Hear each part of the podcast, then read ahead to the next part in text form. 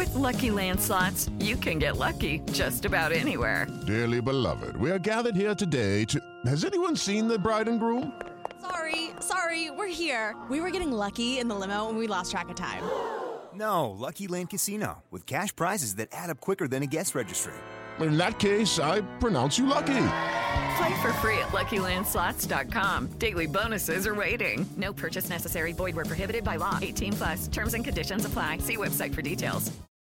Being a parent can be really challenging. Child and Family Resource Network focuses on connecting pregnant parents and those with kids under the age of five with free support services to help them on their parenting journey. Everyone deserves someone they can turn to for help with parenting. Visit childandfamilyresourcenetwork.org today.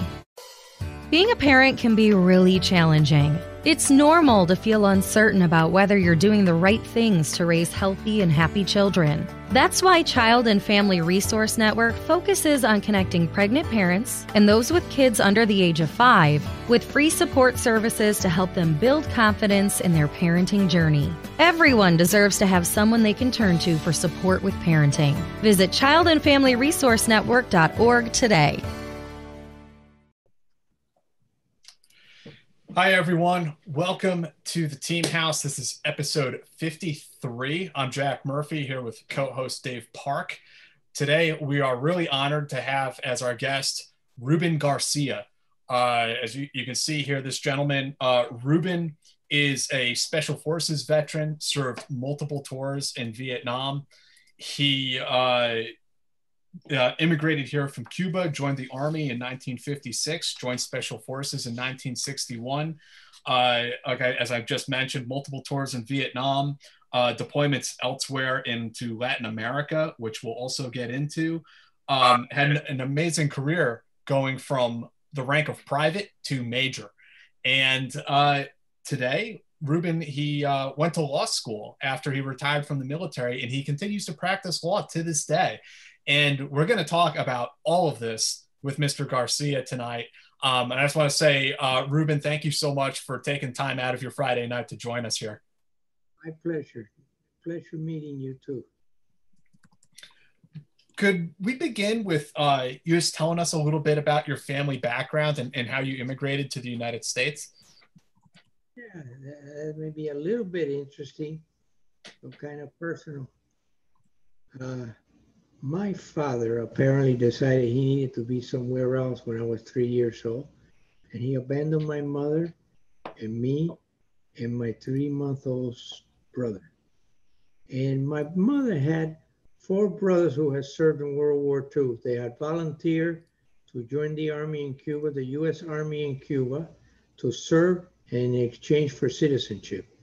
And they went ahead and filled out the necessary paperwork to claim her. So my mom went to the military school where my dad had put us, and she kidnapped us, took us straight to the airport.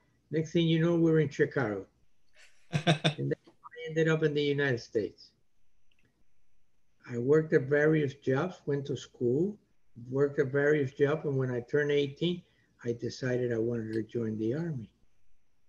And that's what I did. May 28, 1956 two days after I turned 18 on the 26th.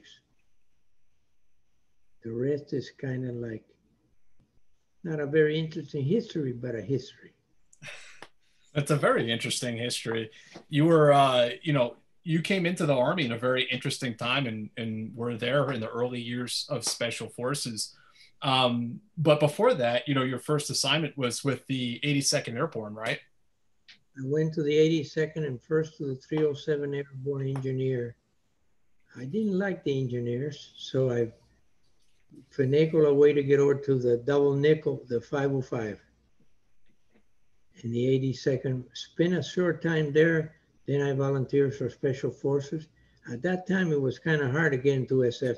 They wanted people who had combat experience already, and I didn't. But I kept hammering it, kept hammering at and eventually got and went over to what they called then the training group. And you receive your training there. We did some of our training in Camp McCall, the rest there around Bragg. Had a training area called the Great Gabriel Demonstration Area, mm-hmm. which was named after Gabriel, who had been killed in Vietnam, Sergeant Gabriel. And I ended up with a team, but first I was trying to get to Panama because I spoke Spanish. But the Army, in its great wisdom, sent me to Okinawa. you know? And for a while there, I was the uh, armorer of B Company of the 1st Special Forces Group. I finally got on a team, A113. Captain Fisher was the team leader. Master Sergeant Johansson was the team sergeant. Tosi, Mark Tosi was the intel sergeant. And Thurman, what was Thurman Ramsey was the heavy weapons and I was light weapons. Ruben, could you tell us um, before, you know, I, I want to hear more about your the detachment, but could you tell us a little bit about what it was like going through special forces training back in, in 1961? It was a little bit different, I think, than what they're doing today. Today, I think it's very much patterned like the SEAL training, you know, picking up heavy logs and all that stuff. Back in my day, the idea was you don't have to train to be miserable. you don't have to train to be, be miserable. We we train a lot over in Pisgah and in the Uwharrie Mountain Range in North Carolina. And the people in that area were extremely good people, friendly people. They cooperated with us a lot. Of course, you'll be going up the mountain and you run into a big agricultural patch of corn. Well, that corn was there for a purpose. That corn was there to make moonshine. And they would say to us, you guys go right ahead, but walk between the rows. Don't knock down the corn. now they're growing other crops. and uh, we went a lot of training out there. We did one training thing where we were trying to find a drop zone. And uh, we're standing there looking at it. And this guy comes up, pulls up in a pickup truck, and he says, What are you boys up to? We told him we're planning to drive some paratroopers in here tonight. He said, Well, don't do that, boy. That field is full of rattly snakes. And sure enough, you walked out there, rattlesnakes everywhere coming out of the holes. We had to find somewhere else. But the training was different than I think than it is today. Today they put a lot of emphasis on the physical fitness. You had to be fit in our day, but at the same time, this is what counted up here. Could you think your way out of the box? Could you get this the job done? Could you go and get there without getting yourself killed and coming back? It was a different concept, but now it's a little bit different, I guess. Ruben, Wait. it's funny because when you mention, you know, you don't have to train to be miserable, and you talk about SF training. If that if those had been like rangers out there, and somebody had said, "Oh, you don't want to you don't want to jump there. There are rattlesnakes," those rangers have been like, "Yeah, that's a good spot. Let the young privates deal with it and see what happens."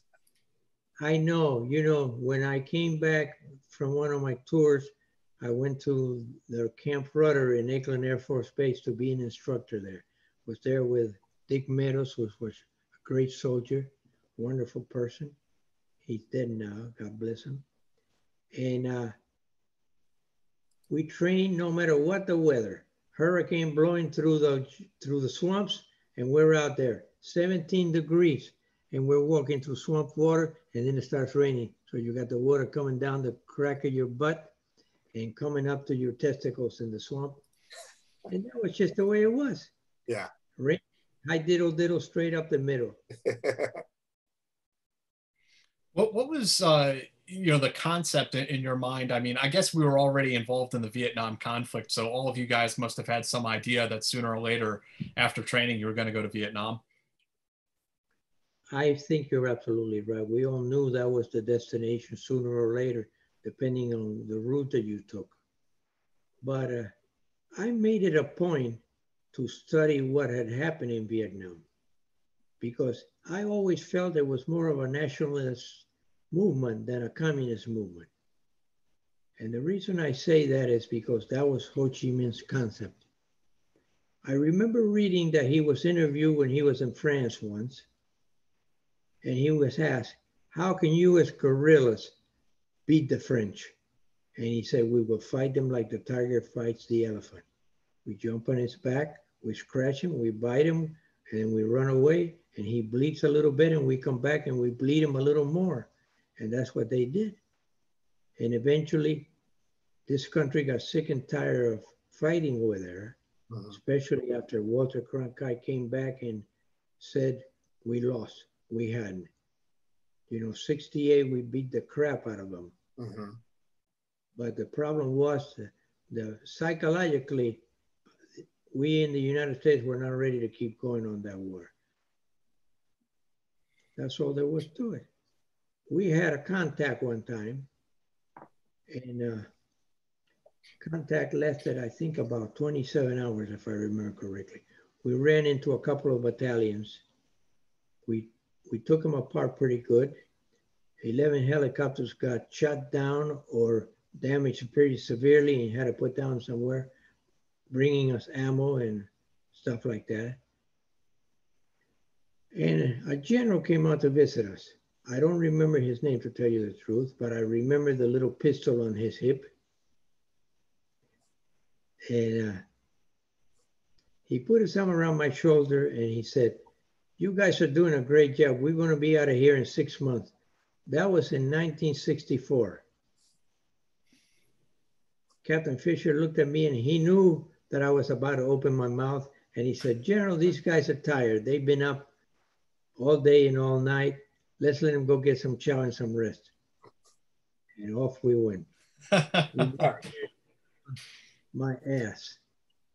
I'm sorry, so, I don't know.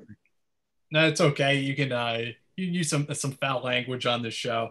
I uh, back to your first deployment to to Vietnam, Detachment One One Three. Uh, you're telling us about some of the men uh, you served on that, that team with. Can you tell us about that deployment, about arriving in Vietnam in, uh, I mean, what, what year would that have been? It was still pretty early on in the, in the conflict. 63. That was mm-hmm. 63. We flew into first into Saigon. From there, we went on a train, and from there we deployed. And that that was in Tay Ninh, and we were working with a Cao Dai. Good people, the Cao Dai. The area was supposed to be like about 82% pro VC. And somebody mentioned, I didn't see the sign, but somebody mentioned that there was a sign by the side of the road when we were driving in in two and a half ton trucks that said, Welcome to Vietnam, Detachment 113. I don't know if I didn't see the sign, but somebody said they saw it. So their intelligence was pretty, that was one of the problems, at least back then. You know, you didn't know who to trust or what you could do or who you could talk to. And when you plan an operation, you had to be careful. If you wanted to plan, you know, artillery fire or anything else, they were going to know where you went and what you did. And so you had to be very careful about that. You mentioned uh, in uh, you know some of the information you sent me about your deployment that the the, this religious sect, the Cao Dai, that they they revered Charlie Chaplin as like a, a quasi deity. In, in, right in the middle of uh, the Tay Ninh city, there was a temple, and in the mid and inside the temple, there's this big eye, and that's the all-seeing eye of the Cao Dai, and they believe in Buddhism, Taoism, and they Victor Hugo was one of their deities, Charlie Chaplin because he had brought humor to, to, the, to the people and to the earth. And from, this, and from the temple, there were four rows going out, going to the four points of the compass, east, west, north, and south, because their hope was one day that those roads will circumvent the world and bring people together. Good people. We had a little major by the name of, uh, what was Tang, I think was his name. Into operations, all he carried was a little axe. And if his thing got out of line, he slapped him with the flat side of the axe on the side of the head. He was a brave man. He was up front all the time. And we got caught up in one ambush. And he had a bugler and he blew charge. And we blew right through the middle of that L in the ambush. Got on the other side and broke it up. He was quite a fella. He did not tolerate any crap from any of his men. the, the Cao had fought everybody. They fought the Japanese, they fought the Chinese, they fought the French. They were pretty independent people. And when you arrived there, could you tell us a little bit about the the uh, SFOB or the A camp that you were in, and you know what the what the mission was, what you guys were doing out there at that time? At that point in time, 63, 64, we were going there on six month tours. We weren't there for a year at that time. It was six month tours, and uh, the uh, the concept to be quite honest with you, was just to go out in operation and deny the VC from being able to get to the villages because they were taxing those people. They were taking their rights, they were grabbing their men and forcing them to fight for the VC. But in that area, it became kind of problematic because, like I said, there was supposed to be like about 82% pro VC. So we would hear that there were some place collecting rice and grabbing men, and we rush out there and try to stop them. We were also very near to a mountain that was called Black Widow Mountain. I forget the name in Vietnamese. I'll think of it probably as we're talking along. But they they had a lot of people there had caves, and they pretty much operated out of there in that area. At that time, it was kind of a complex situation because a lot of our people have been, by the people, I mean the indigenous soldiers that we had with us, they were recruited from jails. And some of them were being paid for the number of kills. So it got pretty hairy sometimes. So they, they were like criminals that had been hired and, and there were like bounties out on, on Americans. Exactly. They, they were recruited and then they were working for us. We armed them, we clothed them, we fed them, and we go out on operations. Because initially, it was very difficult to get civilians, you know, who were honest rice field people, rice paddy people, to come and work. They right. didn't want any. Don't forget, from my point of view, the Vietnamese have been fighting everybody forever, and they're tired of it. They're tired of it. And so, how did things uh, go with with these operations with the, the commander with his bugle uh, and, and, hitting people in the, in the head with his, his the side of his axe? If a man did anything wrong, he held a trial. But of course, that's when we got back to camp. Put him in the middle of the circle there. And, and if the if they were proven that he had done something wrong, say he stole something or he fell asleep during guard duty, he woke up and he take the flat side of that hatchet and he go bang, bang him on the head. And that was the law. That was it. Case over. And, and, and, you guys went out on operations. I, I, guess you were you were searching for the Viet Cong out, out in the jungle. Yeah, at that point in time, it was. It wasn't until later that we became aware that we were starting to get NVA coming down. On that one operation I was telling you about, all of a sudden we're up against people who are wearing khaki pants with the seam of the pants sewn in, Sam Browne belts. One of the guys we killed later on was identified as the commander of a battalion. Right. But, was that a big change for you guys to realize that that it had moved it it wasn't just viet cong now but it was it was uh north vietnamese regulars Absolutely, because they were very well trained now. They were disciplined. Maybe the discipline was because if they didn't do what they were told, they get shot, but they were disciplined and they would fight to the last man. It was very interesting to see that transition. But the problem was you never knew who you were up against.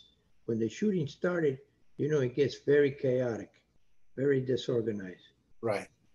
And sometimes you'll be out there for days, let's be honest. Sometimes you'll be out there for days and make no contact because they're avoiding you. They're running like hell or they're or they're sniping at you. We had one operation where we had a an L-19 airplane spotting for us. And he got shot down, but he landed the thing in a clearing. And he's between us and the guys on the other wood line. And they're shooting past, uh, past him at us. And all he's got is a little 38 that he carried in a shoulder holster. We finally got him out of there. The next time we saw that guy, he had an airplane full of armament. He had everything you could think of hand grenades, whatever he could. Of course, in those days, we didn't have the uh, M16 yet. I took out a Thompson submachine gun on one operation, never again. That damn thing is so heavy, and the ammunition, never again. From then on, I just stuck with my, at that time, we had the M14. Yeah. From that, stuck with my M14. A couple of times I took out a carbine, and we also had access to some of the French weapons, the MAT, and we had some uh, Sten guns, Mhm. some Sten guns with silencers. We had all kinds of weird stuff back in those days. And of And- and- course, as a, as a weapons man, you had to train in all the different weapons so you could use whatever you wanted or whatever you found whenever you had it to use it. And what did you prefer? Like, what what was your normal loadout when you would go out? What did you like to carry? Well, back in that day, I probably carried a basic load of ammunition, about 220 rounds. Sometimes you wish you had more. Sometimes you wish you had less. But the bottom line was that you carried about 220 rounds and several hand grenades. And we, we were carrying uh, claymores. And when you set up at night, you set out your claymores out in a perimeter. Yeah. Uh, and then what uh, what weapon systems did you did you carry or the other guys like what, what uh, CARs or did you like the AKs or what did you typically in, prefer? We didn't have access to AKs. We had access to M1s. Some of the guy, there was one guy that carried an M1 with the MC1, you know, with a scope and all that stuff. But we never got a chance to do much of that. Most of the stuff was just, you know, you hear them out there, they hear you, they shoot, you shoot back. Sometimes you don't know if you hit anybody or not. You know when they hit your guys, not theirs. Yeah. And they were very good about carrying their dead away. They did not leave their dead laying around. They carried them away. I don't know whether that was a principle of no man left behind or just a way of denying us knowing how successful we had been. Yeah. And you had also mentioned that Robin Moore showed up at the camp. Robin Moore, yeah. he came out to the camp and he was there. And about just before he left, uh, they got one of Ramsey Thurman's uh, berets and gave it to him as a presentation. And a couple of days later, they sent some people out there to get him.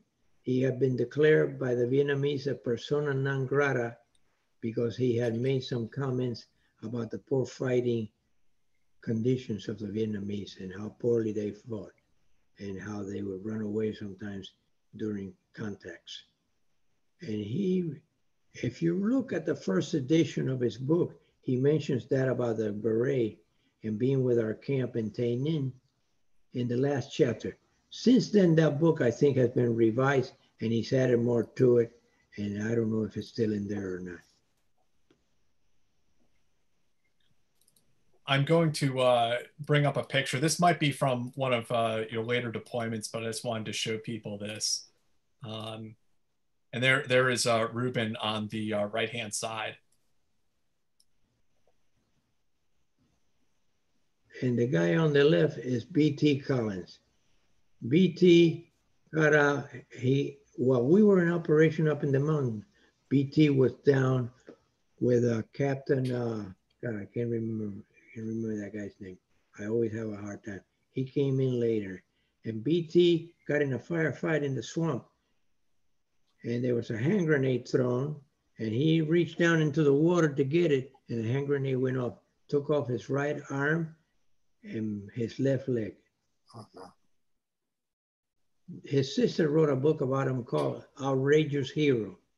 After he got out, he went to Santa Clara Law School and then later on became Governor Brown's chief of staff and later on became a consulate in California. Wow. He died of a, going to a hotel to listen to Colin Powell give a speech. And we, and all of us who knew him, Henry Cook and I, we said, well, BT always managed to, you know, just jump right in there and take the limelight.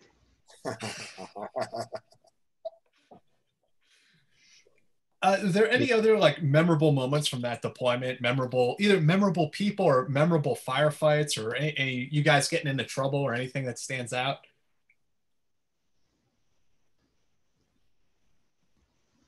The, the entire camp used to be a French camp before we took it over, many years before. But another team from the first had been there, and uh, the entire camp was surrounded by a berm and there were all these holes in the berm, and there was rats. Rats lived in there. And somebody got the bright idea. Well, one night I was on guard duty. Let me digress for a second.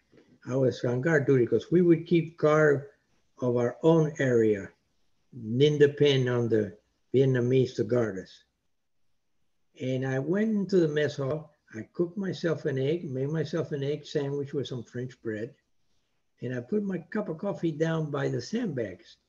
When I went to reach down for the sandbag to grab the cup of coffee, I grabbed a rat. I tell you what, I jumped right out of my boots just about. But the berm was full of those big, I'm talking about big rats. I'm talking about rats about a foot and a half long with a tail another foot and a half long. It, Ruben, is, is that why you have that cat behind you on your desk? Because you have a, a permanent aversion to rats? Absolutely. Absolutely. and the burn was full of all these tunnels made by the rats. And somebody got the wise idea to take one of those weed burners and let's burn the rats out of there. And they did. But the rats caught on fire and then started running through the camp, catching hood, hood, hoods and hooches on fire. and uh, we never did that again. But that is funny. We had a guy come out. He was a captain. He had been in NCO before, and he was coming out with some crypto pads for us. You know, one-time pads.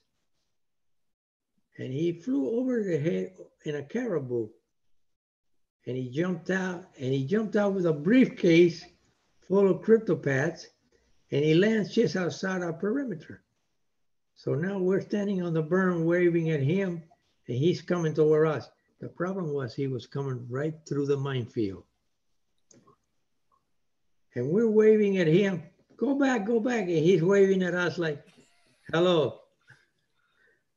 Finally, somebody shot a round and he stopped dead in his tracks and we somebody got a megaphone and told him, back up, you're walking through a minefield. And we had to go out and go around about a quarter of a mile to get him out of there. But those some, you know, something to laugh about. Ruben, for our viewers who don't know or listeners who don't know, what, what is a crypto pad? Because we're talking way before modern encryption and things like that.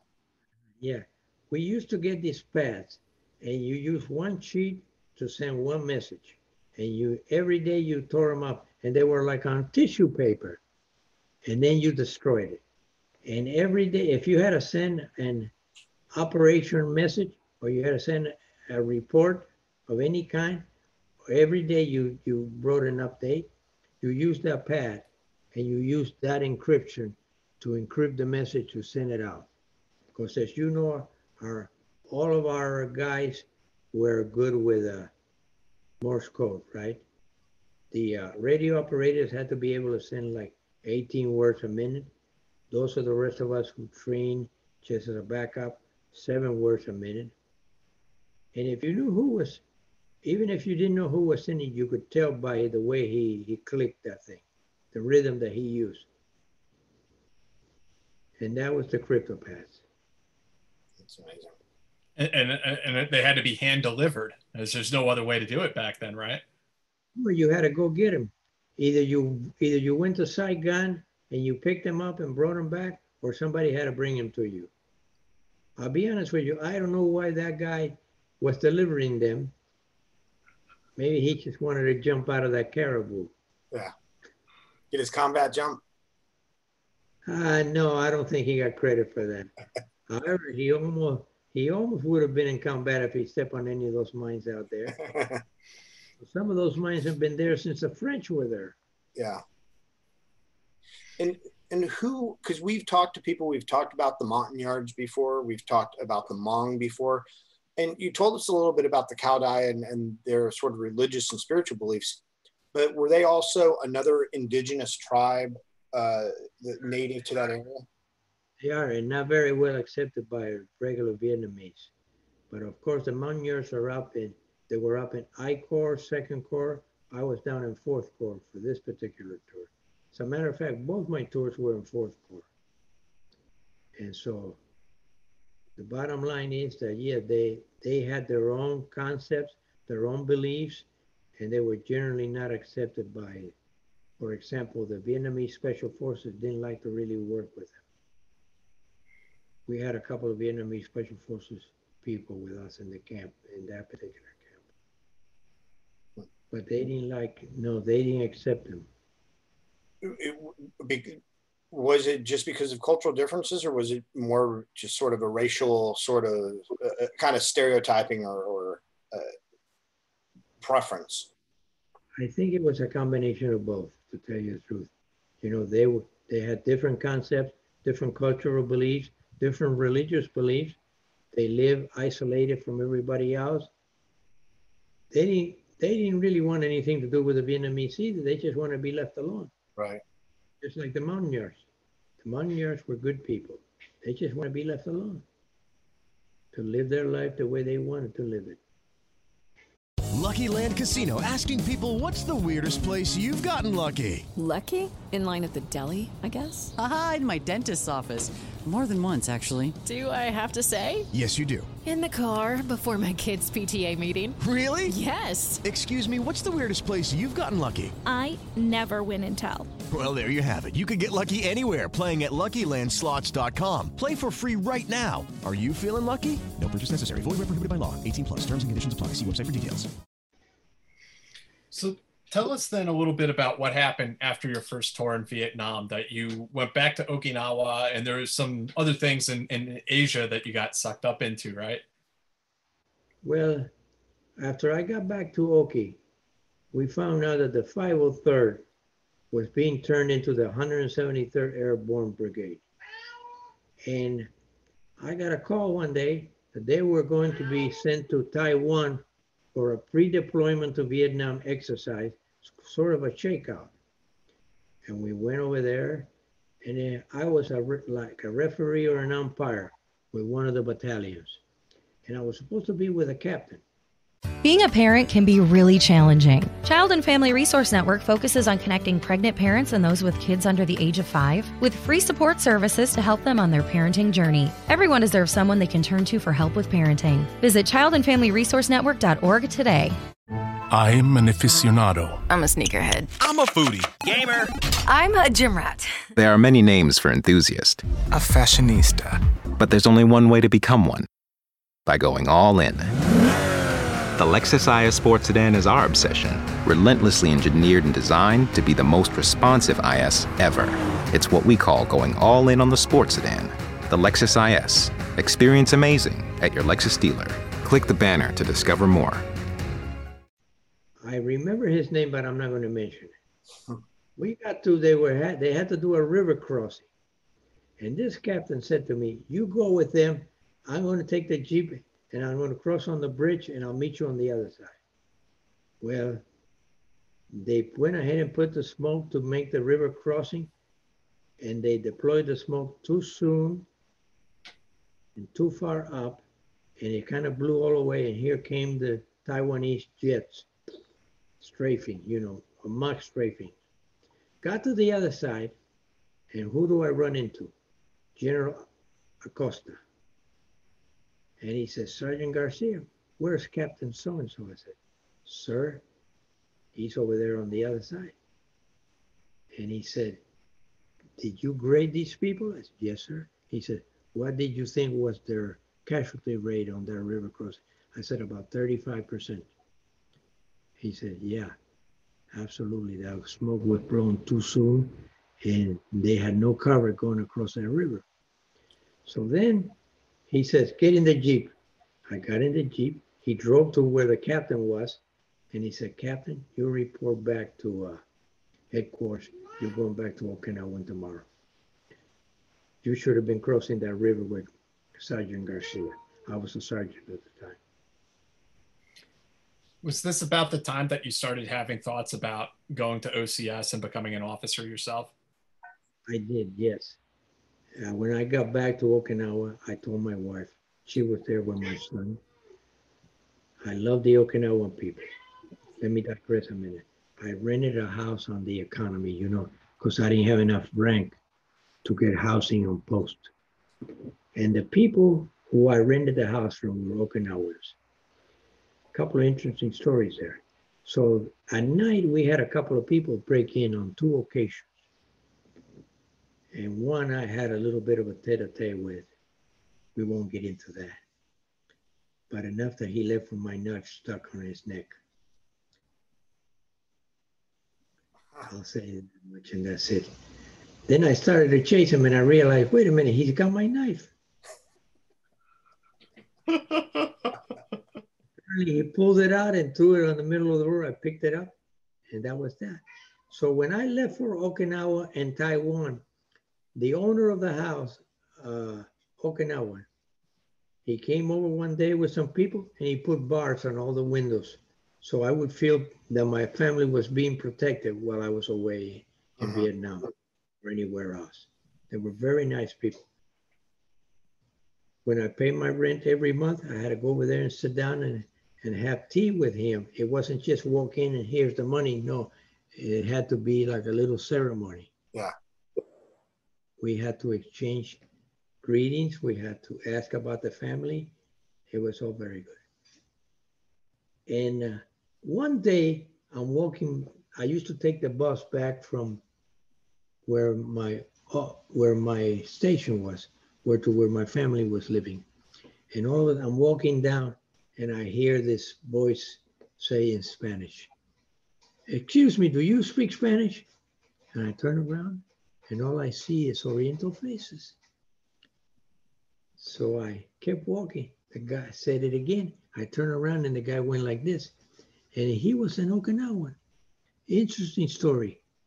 He lived in Argentina because in 1905, his father, who had fought in the Russo, excuse me, in the Russo-Japanese War in 1905, his father had been drafted by the Japanese and fought in that war. And he foresaw Second World War coming, and he sent his son to Argentina. The son always thought that it was because his father didn't love him. Now the father was dying, so he had to come back and take over the family. He loved to come to my house and have rice and beans because he said he was tired of no beans, he just rice. but yes, I did decide that I wanted to go to OCS and I applied, fill out all the form, went before a board. My team leader, Captain Fisher, recommended me and I went back to the United States in 1965 to go to OCS, training school for boys. And back in those days, it, I think it's important to mention too, Special Forces wasn't a branch. It wasn't really like a career field. And what that meant was that for, for Ruben, for you, you, you had to fight to get back into Special Forces throughout your career. Absolutely, because we we weren't exactly appreciated or anybody thought very much of us. When President Kennedy granted us the beret after a demonstration at Mud Lake, which later I, I ended up out there with what was then called, previously called Blue Light, later became Special Operations Training. And uh, we were like the bastard children, you know, nobody really wanted to have us around. The beret was at first totally denied. When people went on the field, they wore boonie, they wore the beret but back in Garrison, you couldn't. Finally, Kennedy said, I'll grant it to you. Interesting point. They started wearing the beret at Fort Bragg a year before we started wearing it in Okinawa. The hmm. first special group was the last group to officially be allowed to wear the beret. And if you look at the flash for special for the first special forces, it's yellow, right? Gold. And it has a black rim around. It. That black rim was in honor of Jack Kennedy in perpetual mourning. A lot of people don't.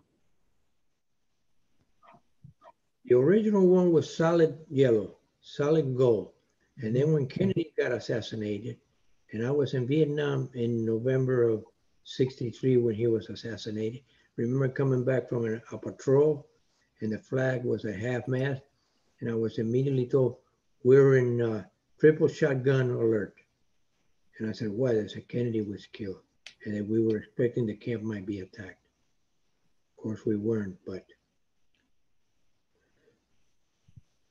yeah, at that time, Special Forces was not exactly anybody's love affair. Uh-huh. We we were people that we were our own our own mind. We operated differently. We worked differently. Like I said, we didn't want to practice to be miserable. We just got the job done. Uh-huh. What was the old saying? Special forces carries a bigger load, penetrates deeper, and stays longer. Or I, I thought it was uh we fuck, we fight, we boogaloo. Yes, sir. the uh, Ruben, uh, as a uh, a freshly minted uh, lieutenant, I was wondering you if you could tell us a story about going down to Venezuela um, and train uh, the soldiers in counterinsurgency tactics. After I when I went when I when I graduated from OCS, I got assigned, much to my surprise, to the 8th Special Forces Group in Panama. But it wasn't as good as I thought it was going to be. When I got there, it turns out I've been assigned to the 9th Side War Detachment because down in Panama they had what they call SAF, Special Operation Force, and they had an intelligence detachment, engineering detachment, and uh, anything you could think of. So I got assigned to Ninth Side. I stayed there for about three or four months, maybe five. And then I went over to B Company and I got assigned to a team with Captain David Decker, who later on was killed in Dakto in November of 1963. No, excuse me, in 66. That was much later. And David was a fine officer, a good man. And we went to Panama and we were staying in a little camp near the Colombian border. And we were training their soldier in counterinsurgency operations. You know, it's not easy for people to pick up that concept. It really is not. It takes a certain mentality to operate in what I would call a guerrilla environment.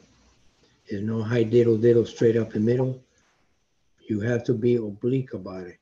You have to be able to keep your eyes and ears open and know and give the enemy credit for what he is. He is not stupid. He's smart. And he knows that jungle better than you do. And so we trained them.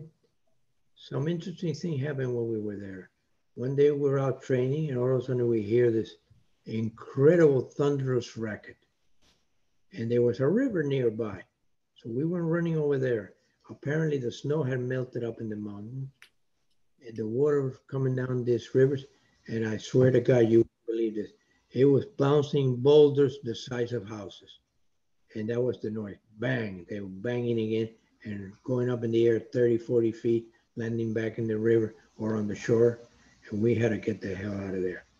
Another time I come back, and six of my guys are around something. They're looking at it and they're jumping back and forth.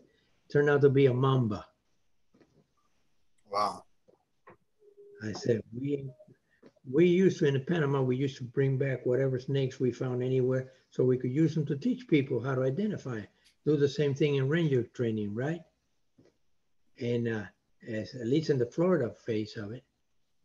And uh, I see this mamba there. Now, you know you get bit by that thing, we're out in the middle of nowhere, you're dead. I'm not having it. I took out my 45, shot the mom. I said, now you can put it in the jar. but I wasn't playing with the thing. But we were there for eight weeks training them and went back to Panama. Out of the eighth, you might find this interesting. The 8th Special Forces Group sent a team to Bolivia to train the Bolivian Rangers that ultimately killed Che Guevara. Mm-hmm. I wasn't part of that, but the 8th Special Forces Group sent a team out of there. I think they've written a book about it, the team that went down there. And they're the ones who Rangers who eventually got Guevara. Ruben, you you mentioned uh, you bring up some interesting points about uh, counterinsurgency and, and guerrilla warfare. That they know how to jungle better than you, um, and and you know not underestimating your enemy. And, and I think we've seen that you know in, in almost every counterinsurgency, like including Afghanistan. You know all these different places, they're just better in their environment than we are, and typically for whatever reason, than than the indigenous troops that we work with a lot of times also how do I mean Americans generally grow up uh, in, in not quite as an challenging environment, right? We we don't we don't have to rely on natural resources as much as they do, things like that. How do Americans uh, compensate for that when they get into those environments, and then how do we pass that on to indigenous soldiers that we are responsible for training? That's a wonderful question. I believe that our mentality, and by our, I mean here in the United States, and actually, I think even most Anglos, our mentality is straight shot. You can't work that way when you're in a counterinsurgency environment. It's differently. You get to a place, you stop, you listen, you look, you wait for the other guy to move if you move first, he knows where you are. I'm sorry, my phone's ringing. It's probably my wife. Apologize to her for me, please. Honey, give me a second. I'm on the I'm on the webpage Zoom thing. Okay? I'll call you back later.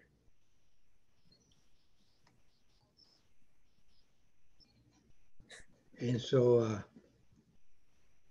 we need to have the patience to understand and get acclimated, understand the environment. And you need to get into the other guy's head. You need to know what he's thinking.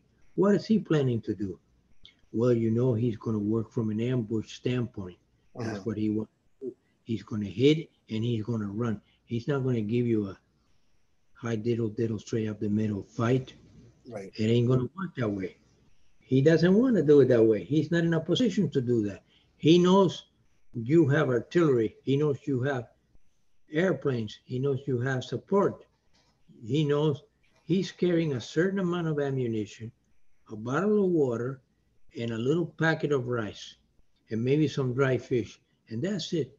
By the way, when we went on operations, I insisted that all my guys eat exactly the same thing that they were eating, that our troops were eating. Why? and no and no coffee. There's no, you know, tea smells different when it's brewing than coffee. If you're brewing coffee out in the jungle, the enemy knows you're American. Mm-hmm.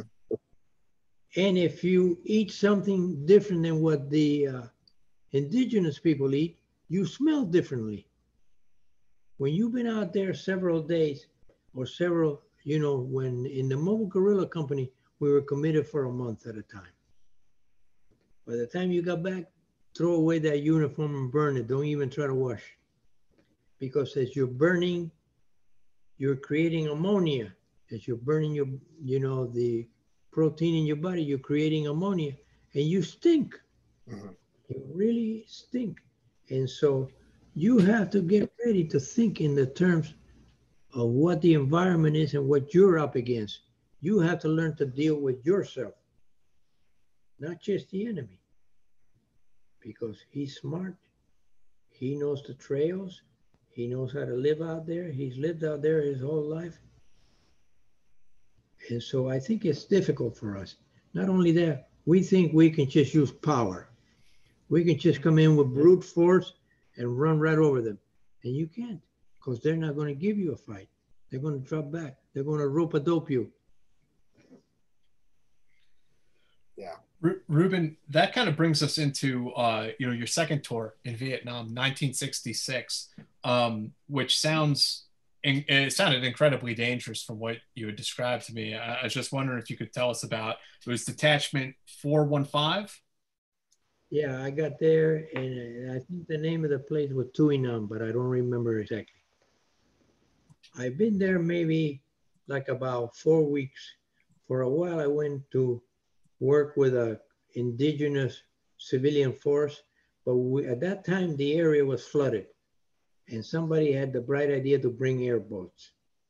Well, the airboat moved you over that swampy, flooded area, but at the same time, if you encounter somebody, what you had to do, you had to, if, if they fire at you from a hammock, let's say, and you're out there in the water, you gotta, I don't know if I can explain this, maybe you can see me. One airborne had to come in engaging and firing, and the other boy had to be right there engaging before you turn. Because once you turn your back, they're firing into your into your airboat. They're The firing fan. into the uh, and if they hit, and if they hit that, that, that propeller, that's it, that airboat is down. And once that propeller took a shot, it shattered itself because it was out of balance. So you had to come in like circling the wagons, engaging. Not only that, but the airboat is nothing but fiberglass. So whoever had that idea, maybe it was a good idea the first couple of times. Mm-hmm. If they caught on to it, they sit in the wood line, they sit in the hammocks, and they just fire there. I know a- several guys that got killed out there on those airboats. But I've been there about four or five weeks. Went out maybe on two or three operations on the airboats. The plates had been flooded. You could see the water marks in the hooches. And uh, I got a message that a helicopter was coming to pick me up. They flew me back to Can Tho, and the executive officer of the C detachment, who was uh, Texas Sam, I always have trouble with forgetting his last name. I think I wrote it to you. Can you say it to me? I forget it. Uh, but he called me in. He, said, he says, Colonel Kelly has directed. Colonel Kelly was the commandant, commander of Special Forces, the 5th Special Forces group in Vietnam at that time. And he said, Colonel Kelly has directed that every corps is going to have a mobile guerrilla company.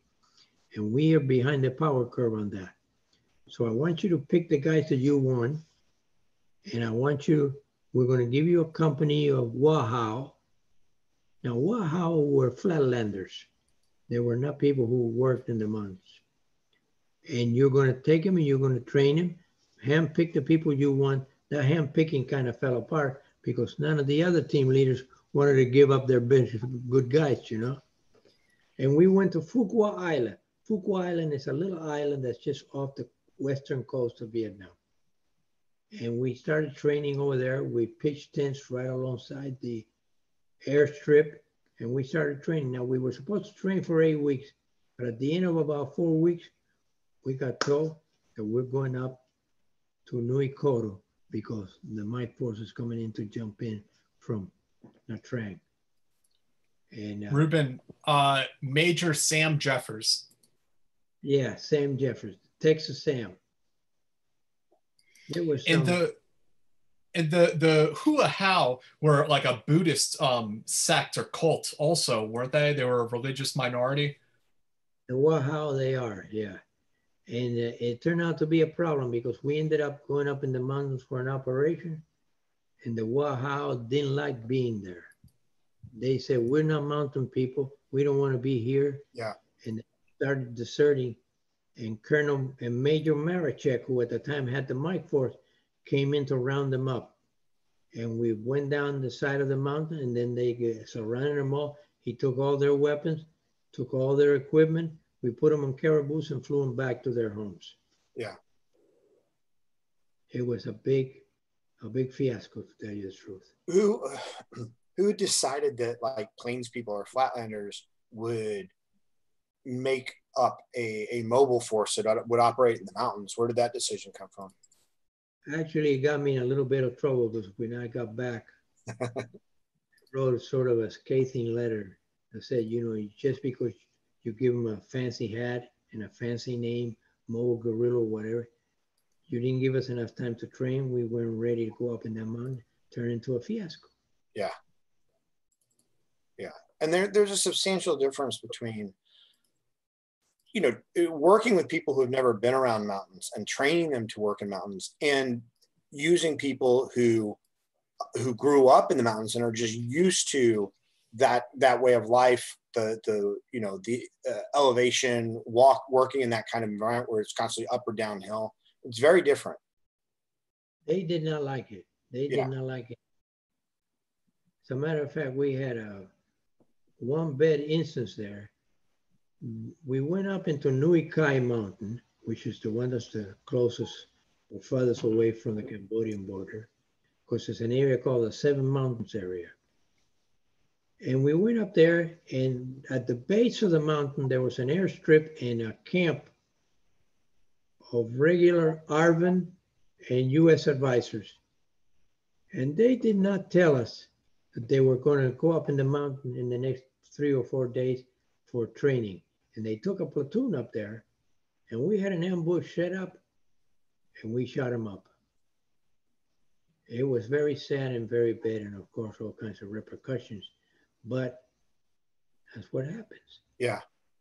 We set up an ambush one night. This is a little kind of humorous aside. We set up an ambush one night, and it gets cold up in those mountains, even though it's Vietnam and you just think it's, it's hot all the time. It's not the temperature drops up there in those mountains. In some of those mountains, you can look down and see the clouds. So we're in the ambush, and I'm laying there. Actually, I'm kind of sitting up because I'm pretty good at staying awake. But I must have just kind of nodded off momentarily. We've been up all night. And I heard a noise behind me. And I swear to God, I said, damn it, they got behind me. And I don't know how to explain this. I tighten up every muscle in my back like if that would stop a bullet, you know? and I turned around and I started firing without even looking. Let him get down. Well, it turned out to be a bunch of javalis. Those are those wild pigs. They were out there rooting and they come up, scare the hell out of us. But the next day, those guys had a lot of pork to eat.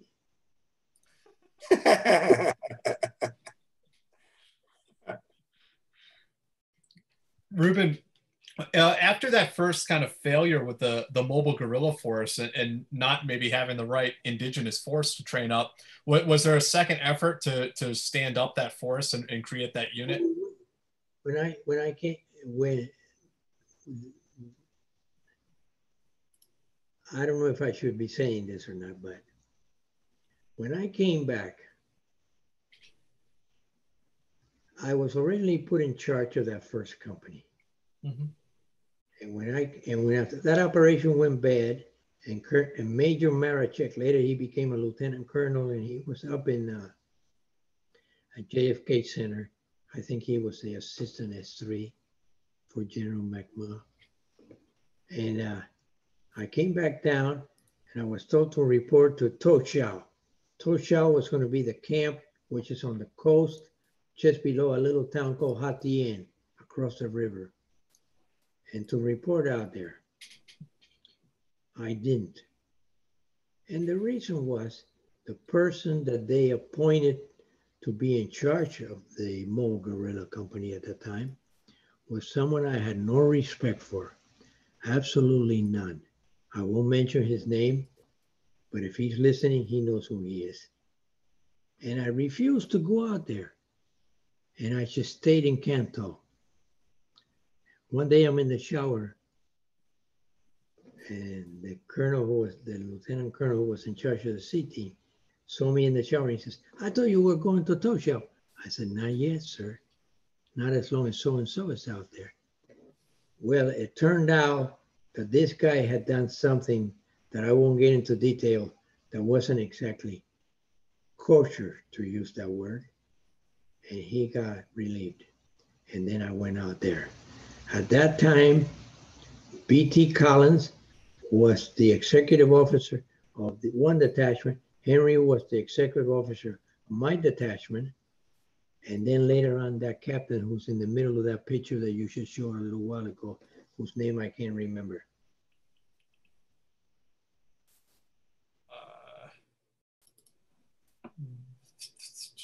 sorry, Ruben. Uh, this one right here.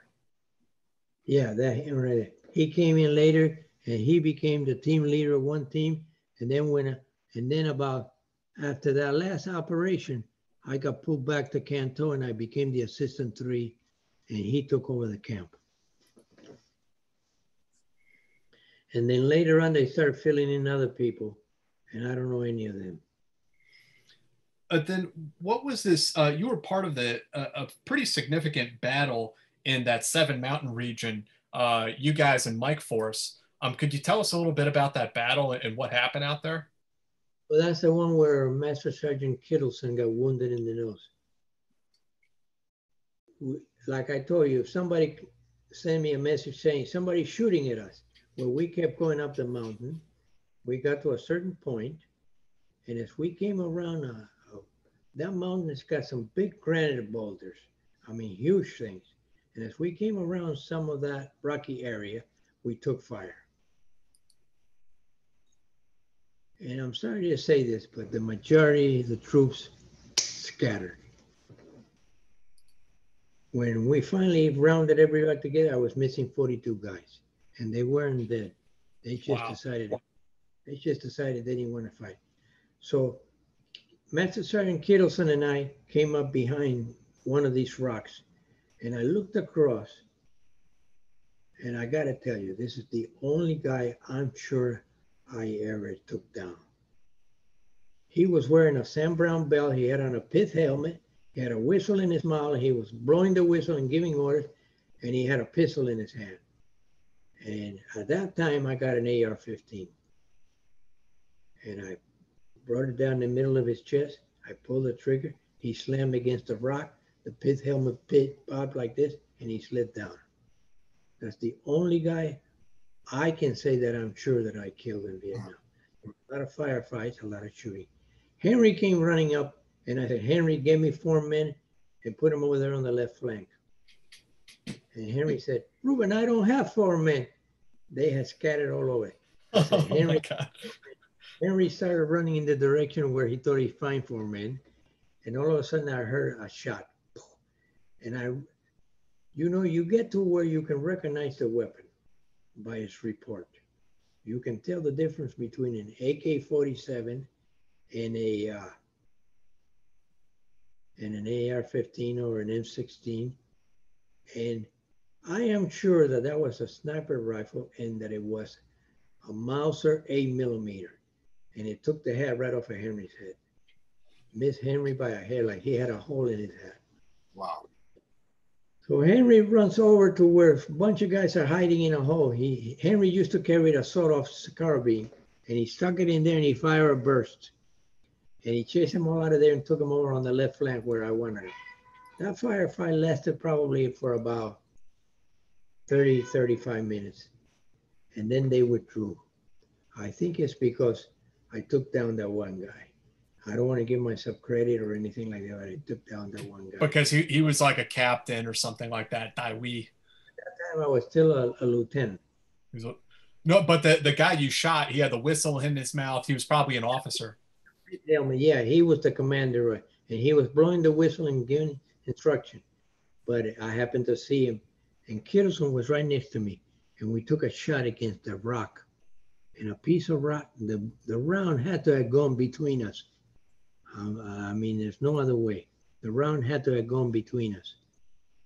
And uh, Kittleson took a piece of shrapnel in the nose, either from the casing uh-huh. of the bullet or from a piece of rock. He was he was wounded and down. Could you tell us he, a little bit more about Pappy Kittleson? Because he's like a special forces legend. There's a book out there about him. Incredible yes, person. Raider.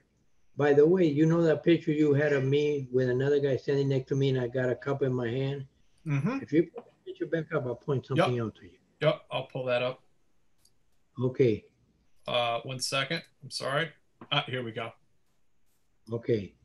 If you will look at that picture, there's a guy by my elbow who is bandaged up across the face down here. See him? See that bandage? He's got bandage all around, right? He's got bandage around his face like this, and he's got bandage going around the back of his head. That was my radio, my indigenous radio operator. And you see the guy behind me holding his hand up? He got his finger shot off. That's why it's bandaged. Oh yeah, I didn't see that initially. This guy down here by my elbow, he was my radio operator. As you know, the PRC-7 only has like about a seven foot cord, right? So he's right here behind me. And the round came in front of my face, had to, because it went on him and one one part of his joint lodged in the other. That's why he's bandaged up the way you see him. Wow. And that was on on an operation up in the mountains. And uh, as you can see, we all wore the same Tiger stripes. You know, and it's cold, so I'm wearing my little sweater there. And I, I wanted to see if you could tell us a little bit about uh, about Pappy Kittleson, though, uh, before moving on. When Master Sergeant Kittleson came out, I knew of his reputation. He had been a Son Tay raider. He had been in Burma with uh, Merrill's Marauders under uh, Vinegar Joe Stilwell during those operations. Those guys went through hell. Mhm. Those you talk about jungle fighting. Those guys went through it. And Kittleson was well known. He was a massive man, big chest, as bold as I am now. And when he reported out there, he hadn't been there two days when we got the orders to go on that operation. And I said, Master Sergeant Kittleson, you just got here. If you want to wait and get acclimated a little bit, he said, No, Lieutenant. When the team goes out, I go out with the team. And he was right there. And we went out on that operation. He was a tough soldier. I don't know about his previous background, but when he was with me in one of the, well, after that operation, one of the highest compliments I think anybody ever paid me, he said, Lieutenant, I'll follow you anywhere you go. And coming from Master Sergeant Kittleson, I gotta tell you, even today it chokes me up. He's one of the probably most well respected uh, NCOs in Special Forces history to this day. Him and Dick Meadows.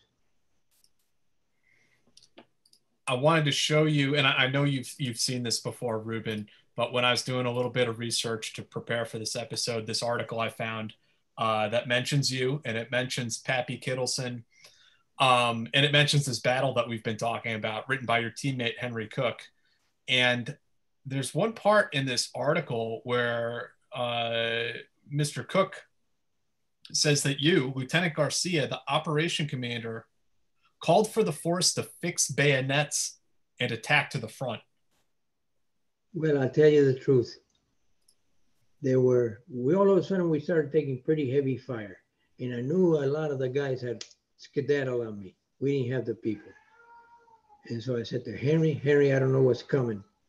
Fix bayonets and, let, and this may get to be hand to hand. And we gave the order. Those that remain fixed bayonets. The other ones, right, right, right.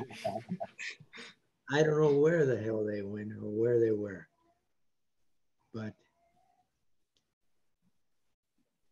you know, you do what you think you need to do at that moment. You don't think about it. It's all a matter of reaction.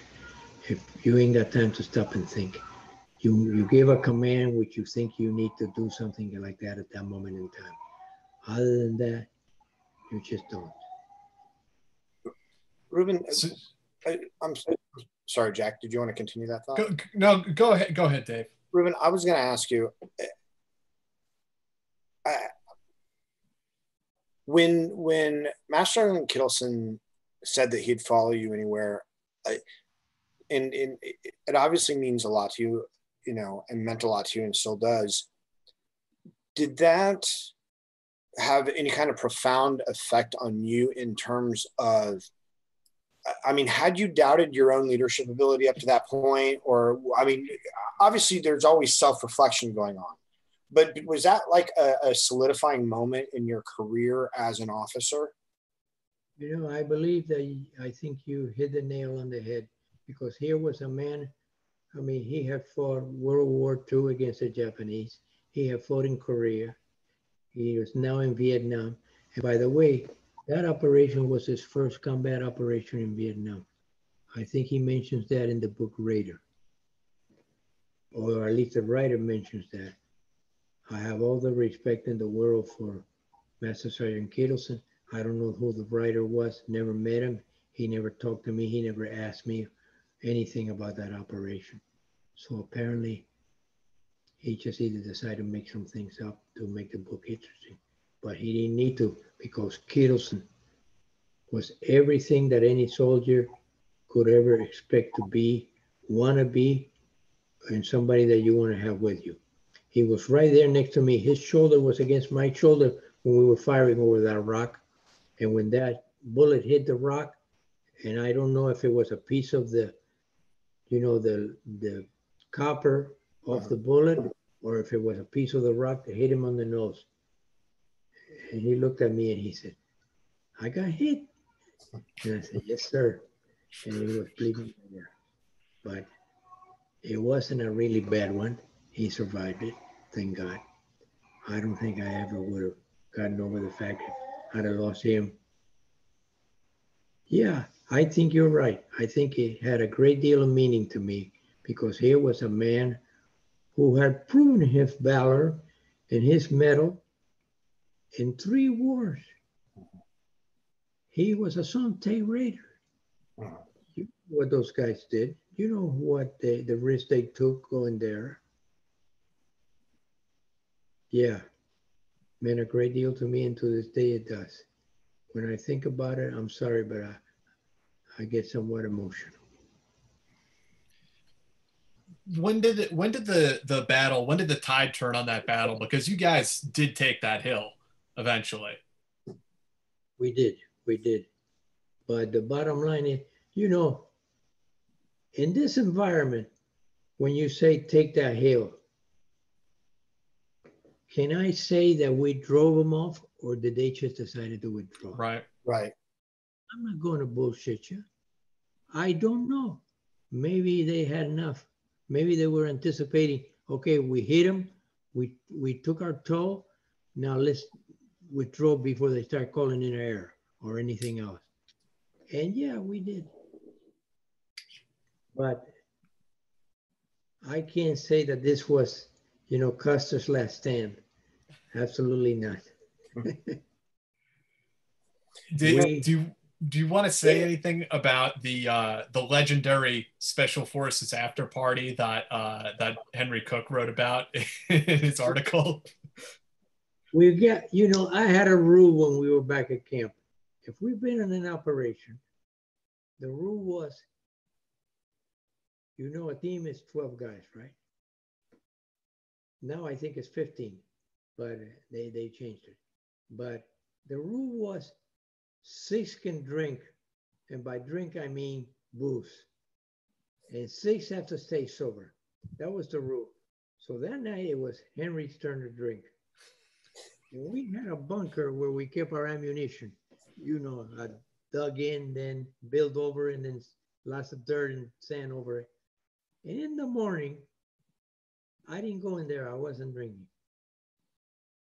As a matter of fact, I didn't drink a glass of wine till I was in my 60s.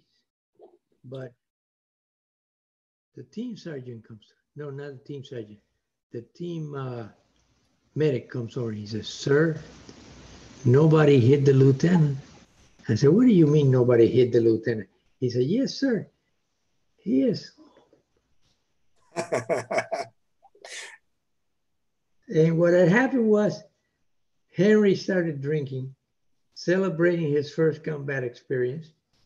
And he's sitting on top of ammo boxes. And when he went to step down, he misjudged how far the ground was. And he went, he hit one of those ammo boxes right there. Right there. And you know, those ammo boxes are that rough wood. Yeah, yeah, yeah. Kind of wide open. So I said, Where's the lieutenant? He says, He's over in the medical check. So I went over there and there's Henry laying there.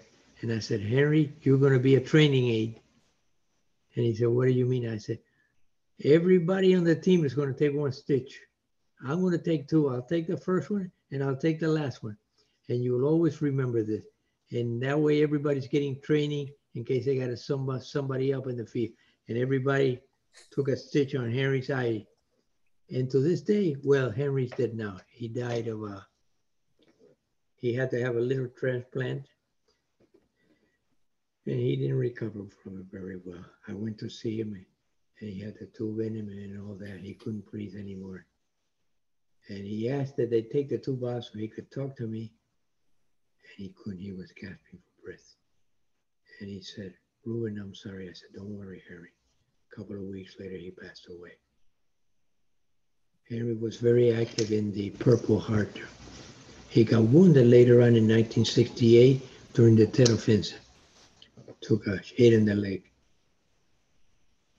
Henry's an interesting story. He had been in the Guard, and when Vietnam started going, Henry said, I'm going active, and he joined. And then later on, he, when the Kuwait thing popped up, Henry came back in and was up at around Tampa working with special operations people up there. He was very much of a soldier, good man. And uh, we stitched him up. Everybody got a little bit of practice in stitching because we all have to be cross trained, right? and every I told him, Henry, every time you shave, you're going to remember who everybody was on this team. um, we, uh, uh, we have a couple questions, or maybe just one question, I think. Let me get to this real quick.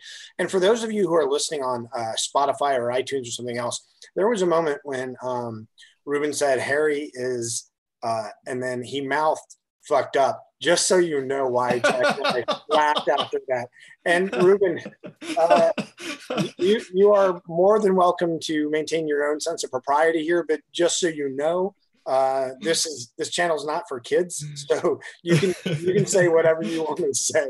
Um, um, Alex, thank you very much for your. Oh, also everybody, um, if you're listening this or watching us, um, please subscribe. Uh, please uh, like the. Uh, please hit the notification bell. Please like it, and you know, leave some comments below the video uh, when when it's all said and done because it really helps us get exposure. And more important than Jack and I getting exposure, it helps men like Ruben, uh, people like Ruben and, and some of the other guests we've had on whose whose stories really need to be heard. They deserve to be told. I mean, Ruben, you, I mean, you're a hero, you know, and and and I know that it. I know that this is the thing and, and it's the same way that you know you kind of felt when uh, you know you received the compliment um, from from Kittleson is that you do what you do. You don't think anything about what you do. It's your job, right? Kittleson did the same thing. He did what he did. He it, it didn't he didn't think of himself in any particular terms. So when he you know says I'd follow you anywhere, that's just one man telling another man I'd follow you anywhere. But for you, because you respect him so much, right? You respect him so much, it, it brings so much to the table for you and yet you're giving us a, a, similar type of experience by honoring us you know by by coming on and talking to us and talking to our yeah. viewers and things like that and, and we, we stood on your shoulders ruben you and, and pappy and all those guys we stood on your shoulders and that's why we were able to do the things that we did you know dave and i did in, uh, over in the middle east yeah um, so let me get to this. Uh, Alex says uh, audio is low, so we're trying we're trying to deal with that right now. Um, and he says thoughts on the Portland situation. I mean, Ruben, do you, you know, especially you know, coming from Cuba, even though you left when you were young, and and spending these different, you know, the, all this time in these different locations. I mean, do you have any comments about like Portland or or or modern. I mean, we don't want to get too political on this because we we don't want to our our we don't want to divide our viewers. Um, but do you do you have any thoughts in terms of let's say counterinsurgency warfare, guerrilla warfare, revolution, things like that, in, in what's going on in Portland or America today? Well, I do, and you're right. We don't want to get into divisive situations. The country's divided enough as it is. But I, here's the only point I would like to make, and I think I mentioned something about this to Jack when we talked on the telephone some weeks back. I have all the admiration in the world for the guys who are going over there now and have been going over there. Why? Because the army is so much smaller, and these guys are doing multiple tours, going back again and again and again. And I right now it's very fashionable to say thank you for your service. When we came mm-hmm. back, there was no thank you for your service. As a matter of fact, during one of my trips, when I landed at Travis Air Force Base, and they were taking us in buses to the air to the civilian air terminal, they put two big MPs in the bus, and the bus had bars on the windows. And I was wondering why. And as we pulled out of the base, people were throwing tomatoes Wow. and eggs Wow. and calling us everything in the book. And I guess the MPs and the bars were there so we wouldn't get out and start kicking a bunch of ass. But the guys today are not getting what they deserve. You know, we got these guys who are committing suicide at the rate of 20 some a month, 22, 28 a month, every month, every month. Ruben, God. it's 22 a day. It's 22 a day right now. They, Yeah. oh man, worse than I had read. But they deserve every bit of our support, every bit of it. And it's not enough to say thank you for your service. That's lip service. You know, get out there and complain about the service at the VA, complain about the fact that the army is so small that these guys are having to go back and again and again and again. You know, that wears on you. Uh-huh. That wears on you. There's some people who can take it, but there's some people who cannot because they have this romanticized idea of what combat in military services. And I think I said something of this to Jack in my in my resume. A military life is not a career, it's not a job, it's a way of life. Uh-huh. It's a way of life, and you are dependent on the guy who's to your right, dependent on you guys to your left. When I had a basic training company in Jackson, South Carolina, I went 18 months without a AWOL at a time when people were going AWOL all the time. And they sent some guy from Human Resources in Washington to follow me around in my company. And he said, You know, the only difference, because they thought I was lying about not having any AWOL. Said, The only difference I see is, says, you talk to your men and you explain to them why they're doing this. And I used to tell them, Look, I'm not, when the shit hits the fan, I don't have time to tell you, can you please load your machine M60 and go around over there on that side? I gotta say, right side covered. That's it. That's all I'm gonna say. I expect you're gonna have that machine gun ready to work and it's functioning and you got ammo and you know what you need to do. There isn't time during combat to explain things to you. Uh-huh. And I used to spend time with my men and tell them that. These were basic trainees. They were coming in right out of the street. They didn't know any. You got to educate him. You got to train him. You got to put him into the right mentality. And that's what military service is. You got to be in the right mentality. This is my job. This is what I got to do. And there's no hesitation. I got to do it because the other guy is going to do it. If he gets you in his sights, he's going to pull the trigger. Um, let's see here. support the guys. Do all you can for them. When they come home, do all you can for them. They, especially over there with all those roadside bombings and all that stuff, they have a hard road to hoe over there. I really do believe in. I think I said this to J- to Jack. There's a tougher war than we ever fought in Vietnam. There were periods of times in Vietnam where, yeah, it got rough. But the fact of the matter is that is, you know, long periods of boredom with seconds and minutes of panic. That's all there is. And I think it's like that in just about every war. But the guys over there, they're catching hell because they're doing so many tours. And some of these guys are reservists who are being sent over there. Uh-huh. They're not prepared. They're not ready up here, Uh-huh. especially for guerrilla warfare. So please support the troops. Thank you. Um, thank you, Hammer and Nails, for the donation. We really appreciate it. There was no question uh, attached to that. Um, awareness, Chris, thank you very much for the generous donation. Um, he says, amazing how SF is the most decorated high casualty SOF in the United States arsenal, from the OSS to Vietnam, Cold War, and GWOT. Proud of our boys. And Ruben, you had mentioned that you know after your tour, your second tour to Vietnam, you had a basic training uh, company assignment back in uh, Fort Jackson. Went back to Panama, uh, did some training in Puerto Rico and San Salvador. Um, maybe we go and talk about you know afterwards you got sent to Camp Rudder uh, to be a ranger instructor with Dick Meadows. Yeah, Dick was there. He had one. He had one committee. I had the other, and then later on, I became the three for the for the operations there in, in Camp Rudder. Originally, it was just the Florida Ranger Camp Swamp Face, and then they named it after one of the heroes from uh, Pointe du Hoc, where the Rangers climbed up the hit up the cliff and attacked the German artillery. And it was named there. And I got a picture somewhere. Maybe I should send it to you of some of the guys who who had been Rangers and attacked at Pointe du Hoc. Oh, yeah. Showed up naming a Camp Rudder. Yeah, if you send that to us, we'll put it on our Patreon for our subscribers uh, for only $1 a month. I'll find that picture and I'll send it to you. I got it somewhere. Just that over the years you accumulate so much stuff. Sometimes I'm going through something. Oh, there is where is that? and where has it been? And Not they told they told you and, and Dick you weren't going to get promoted because you had you had been hanging out in special forces for too long. Well, what happened there was all of a sudden we got a we got a visit from a guy from Human Resources in Washington, and he called Dick Meadows and me, and uh, what was the other guy? I'll think of it in a minute. And he said, "If you tell anybody this, I'll call you a liar.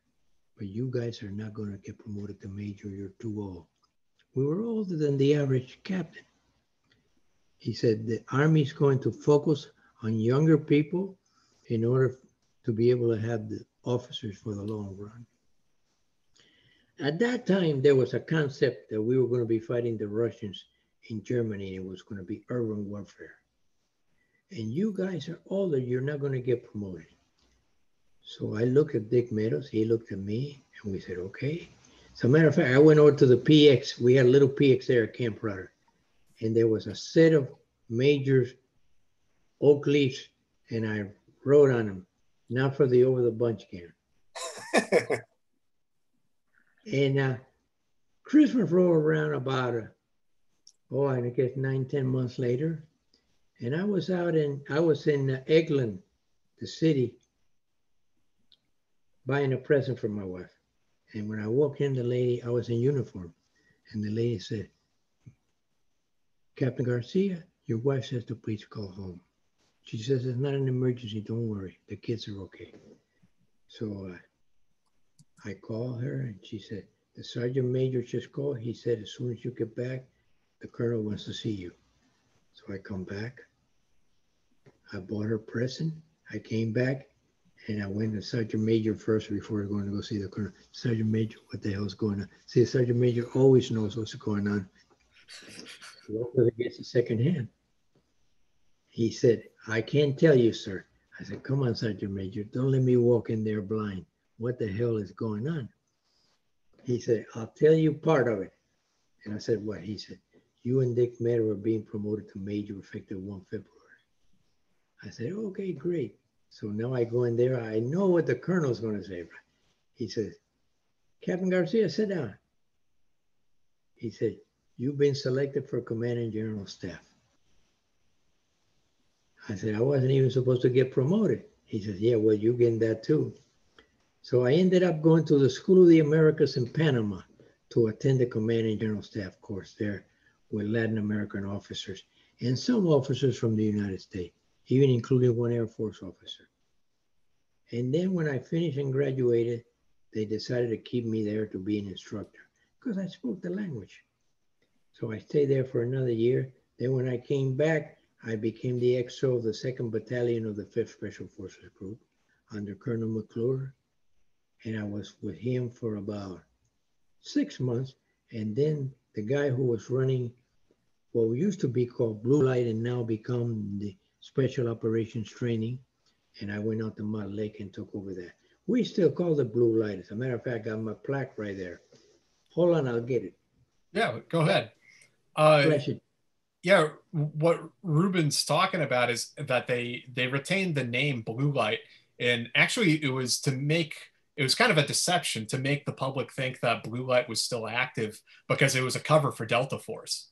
And if you look at old news articles from 1979 or so, you'll find the, the talk about this new counterterrorism unit at Bragg called Blue Light. And when really, yeah, it's interesting. Oh, that's, oh so there we go. Yes. Uh, can you raise it up? Oh, yeah. Uh, you can pull it back a little bit. Uh, that's amazing. Ruben, where, where's your nickname El Cid? Where does that come from? Oh, somebody, you know, I'm Hispanic.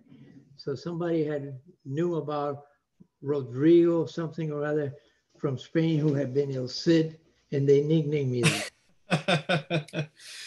uh, I wanted to ask you before we talk about Blue Light a little bit. Um, since you were at School of the Americas for a year, what do you make of the accusations that have been leveled that like it's an assassin school that we train death squads there and this sort of thing? Well, you gave me permission. Bullshit. Bullshit. The officers who go there are usually major, lieutenant colonels, and colonels.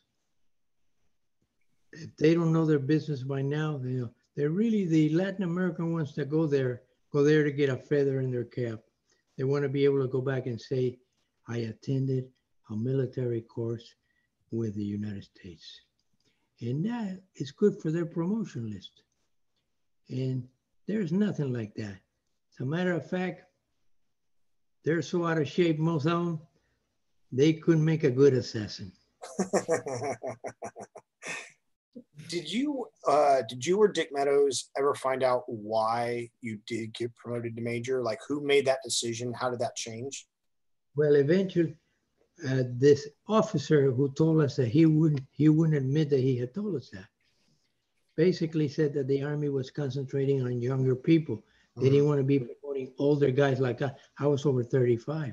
Mm-hmm. I think Dick was probably around 36, 37 and they just weren't going to waste the rank on us. We'd done our, our job, time to say goodbye. And uh, but Dick got promoted. I got promoted to major, and then I went to the command and general staff course. And Dick retired a couple of years later, and then he went to work for uh, Charlie Beckwith as a consultant with Delta back at Bragg. As a matter of fact, when I was out of Mott Lake with what we still call Blue Light, Dick came out to talk to me one day. I think he was doing a little bit of spying for Beckwith because they yeah. were worried. This was the time that the hostages, 79, 80, the hostages in Iran. in Iran. And they were getting ready to go. And Beckwith, I think, was a little paranoid about anybody else stepping in his bailiwick. Uh-huh. But we weren't. We were training people we were teaching snipers. We were teaching assault of aircraft and trains, hostage rescue. We had a 360 degree firehouse made out of tires. The Sergeant Stevens, you know who he is, created. What he did, I thought was a great innovation. There was a, a place in, in Fayetteville called Kelly Tire. And Stevens went out there and he said, What do you do with your blemished tires? And what do you do with the junk That he said, we take it out in the ocean, we dump it. He said, send it to me out of break. He took and created a big square and he put poles in the middle and then put the tire and pack them with dirt. So now you got a wall tire with a second wall of tire in between them. And you could go in there and then with wood and canvas, create and, and simulate any the inside of any building that you were going to attack. And throw in a flashbang and then come in. The only guy we ever had wounded out there was he left his foot out there when he threw the flashbang and he took a piece of shit in the, in his leg. But it was a wonderful training cycle. Then you could, when the tire got all shot up on the inside, you just turned it a little bit. And it, it was his idea. He deserves credit for that. And we were out there and we trained the sniper. Sniper, anything under 700 yards was a headshot. Anything over 700 yards was torso shot. Uh-huh. And we were shooting so much with 45s that we were cracking the, the guns. Wow. Sending them back to Springfield. Every everybody who came out there in the two week course shot 1,200 rounds to a 45. And we kept it simple. At one point in time, General McMullen called me in, said, we got some people here who thinks they can put up these great automated targets. I said, I only got one question. What's the turnaround time when one of these things break? Uh-huh. Oh, about six weeks. I said, I can't go over six weeks. I'm doing 12 courses a year. Uh-huh. Right now, we got it hooked up with suspension line that we get surplus from the quartermaster. And when the line breaks, we tie a knot in it and we pull it. We don't have to fill out six forms. We never got automated out there. We kept it with sus- keep it simple. Yeah. You could Could you talk a little bit about the training curriculum? Because uh, people who went to SOT like speak so highly of that training. Um, this was, and, and you have to keep in mind for our viewers. Obviously, you know all of this, Ruben, but this was like early on in the years of counterterrorism. A lot of these ideas about throwing flashbangs into rooms, drawing a pistol from a concealed holster and firing, like that was not normal stuff in the military at all. And it was the blue light guys, it was the, the guys at Mott Lake who helped innovate a lot of that. there are things that you learn as you do training. For example, this may sound kind of simple, but it's a fact. Our people have a hesitation when they encounter a female terrorist. There's some, it's mama, it's their daughter, it's their girlfriend, it's their wife. So we had to overcome that. So we started in a room where one of the targets that would pop up would be a woman with a machine gun. And we would start with a BB pistol, believe it or not. The initial training was with a BB pistol. And there are things you have to learn and you have to overcome. You have to learn to judge distances. When we were training out there, we had no money. We were robbing Peter to pay Paul. And General McMullen came out one time where General Schumacher, who I believe was the chief of the TRADOC training, and uh, we had like a, a window thing, like a repelling tower, but it wasn't repelling. It was like steps, and then like a window where the Oh, like a come, facade. Yeah. and the sniper would shoot. So I went up there, and we had two cinder blocks up here like this, about this far apart in my head. And I said, General, if you look behind you, at about 700 yards, is two snipers. On my command, they will fire. And he realized that I was going to stay right there when they did the firing. And he went, but by that time I had said execute a third time. Cinder blocks poof. He gave us two million bucks to improve the training. Long time ago. Long time ago. Good memory, good people. You know, I don't miss the army, but I miss the people. I miss the people. I miss Henry, David Decker, Maurice Evans, Oakland, all the guys who were willing to give their life and their all And by their life, I don't mean just dying. I mean they're living life. Right. right. They, you know, because like I said, it's a way of life. It's not a job. It's not a career. They gave it all. They were there. Kittleson, Dick Meadows. I think Dick died of some illness. I don't know what it was. Ruben, I'm glad you're here though to, to tell their story.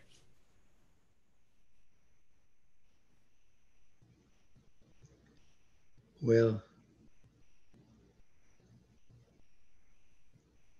I'm not really sure what you're referring to. Well, they, I mean, they, you're still here and you're around to be able to tell their story because otherwise, I mean, no one, no one oh. would. Well, tell their story. Well, you know, you can never do justice to that. You Yeah. can never do. I went to the war with my youngest son.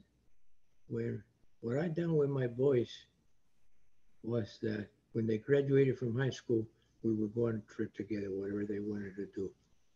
And David, my youngest, wanted to go to Washington. He wanted to go to the Smithsonian Museum. And of course, while there, we went to the wall. You know, when you look, there's 58,000 plus names there, and over 200,000 that were wounded, left part of their body laying there somewhere. Look at Roy Benavidez, Medal of Honor winner. I don't want to get too serious here. Please forgive me. But I get somewhat irate when uh, Michael Jackson dies, and God bless him, the whole world stops, and you cannot turn on the television without hearing about Michael Jackson. Roy Benavidez gets wounded 52 times in a period of about an hour and a half. He's cut to the bone. He's put in a bag. They think he's dead. His jaw is broken. He can't talk. He can't tell them, I'm alive. Get me the hell out of this bag. He dies, and nobody ever even mentions it. And the same thing with any of those other guys, to lesser degrees or another. The last time I saw Roy, I was doing a parachute demonstration where he was going to give a talk in Clewiston, Florida. And we saw each other, and he gave me his book. And here's what he wrote on. it.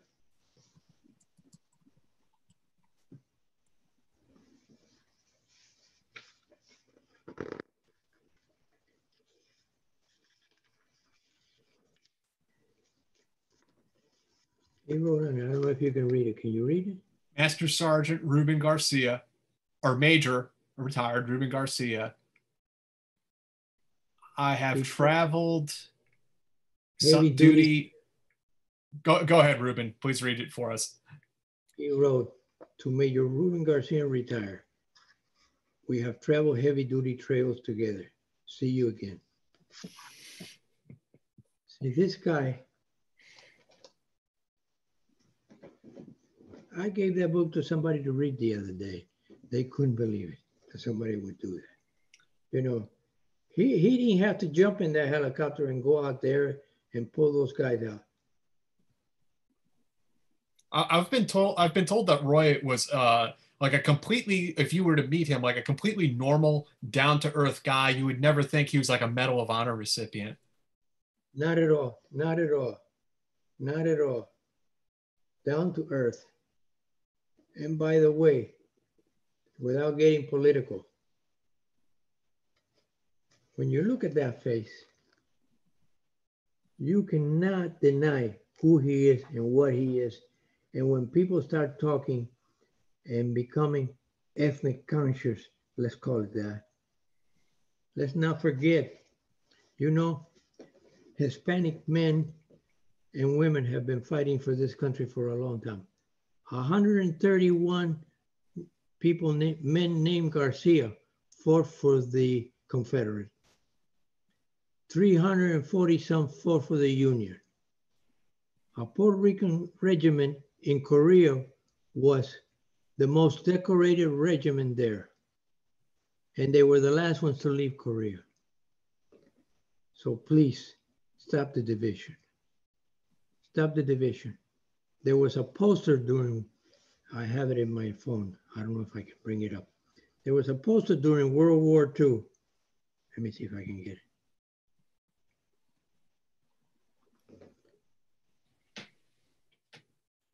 Yeah, here it is. I don't know if you can see that. It's Uncle Sam in a Mexican hat, and it Mhm. says, I'll read it to you. I gotta have glasses. It says, wait a minute. Cancel. We are all Americans. Let's fight for victory. And then in Spanish, luchamos por la victoria. This is the four of my uncles fought for the United States Army. They were Cubans during World War II. We're not just one group. We're all immigrants here, unless your name is Geronimo. Ruben, when I was in fifth group, I served. Uh, I, I served with a, a Cuban American. He was on the uh, free fall team upstairs. Upstairs from us, we used to jump together on uh, training exercises. Ruben, being a Cuban American, do you have any? And, and I know that you left uh, Cuba young, but in, in fighting these other locations where often it was Marxism or communism was the prevailing thing that we were fighting against, do you do you have any thoughts about sort of a resurgence of, of Marxist, you know, popularity in the United States right now? You know, uh, communism uh, kind of on the rise. There's a tendency towards socialism. I believe it's simply because we are presently a frustrated people. I think most Americans are frustrated. Look what happened during 2008. One in every 15 homes was in foreclosure. I think the average American is looking around and he's saying, What the hell happened here? Mm-hmm. I mm-hmm. worked all my whole life. I've done what I was supposed to do. I paid my taxes. I did what I was supposed to do. I served my country. And what am I leaving my kids? Nothing. We are so divided right now and going in so many directions that we are simply don't know. And I think it's because we're frustrated. Frustrated. People are not earning what they should be earning.